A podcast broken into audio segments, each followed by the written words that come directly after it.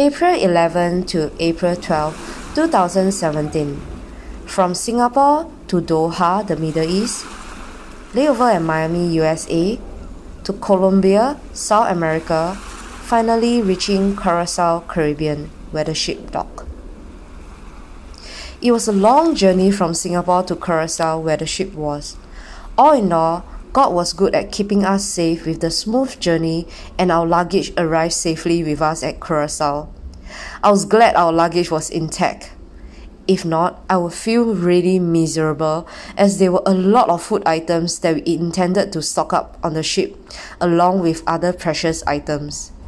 I was really relieved that we made it back to Curacao before the ship sailed to the next port tomorrow.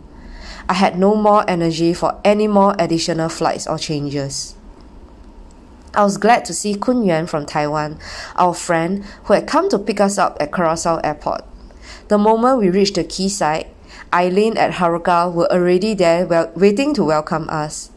We felt really touched that they were friends waiting for us to be back, other than my colleagues, who were eager for me to be back to work. We managed to unpack everything from our luggage into our cabin in 1.5 hours. I was totally exhausted by the time I hit the pillow. Thank you for listening.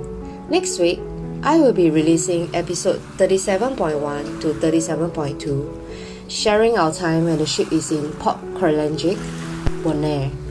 In this super short port of 5 days, to escape from diving straight back into busyness, William and I stayed at this place on shore to recover from our jet lag. If you have any comments, feedbacks, questions, you can reach me at my IG Janu1210, JANNGOO 1210.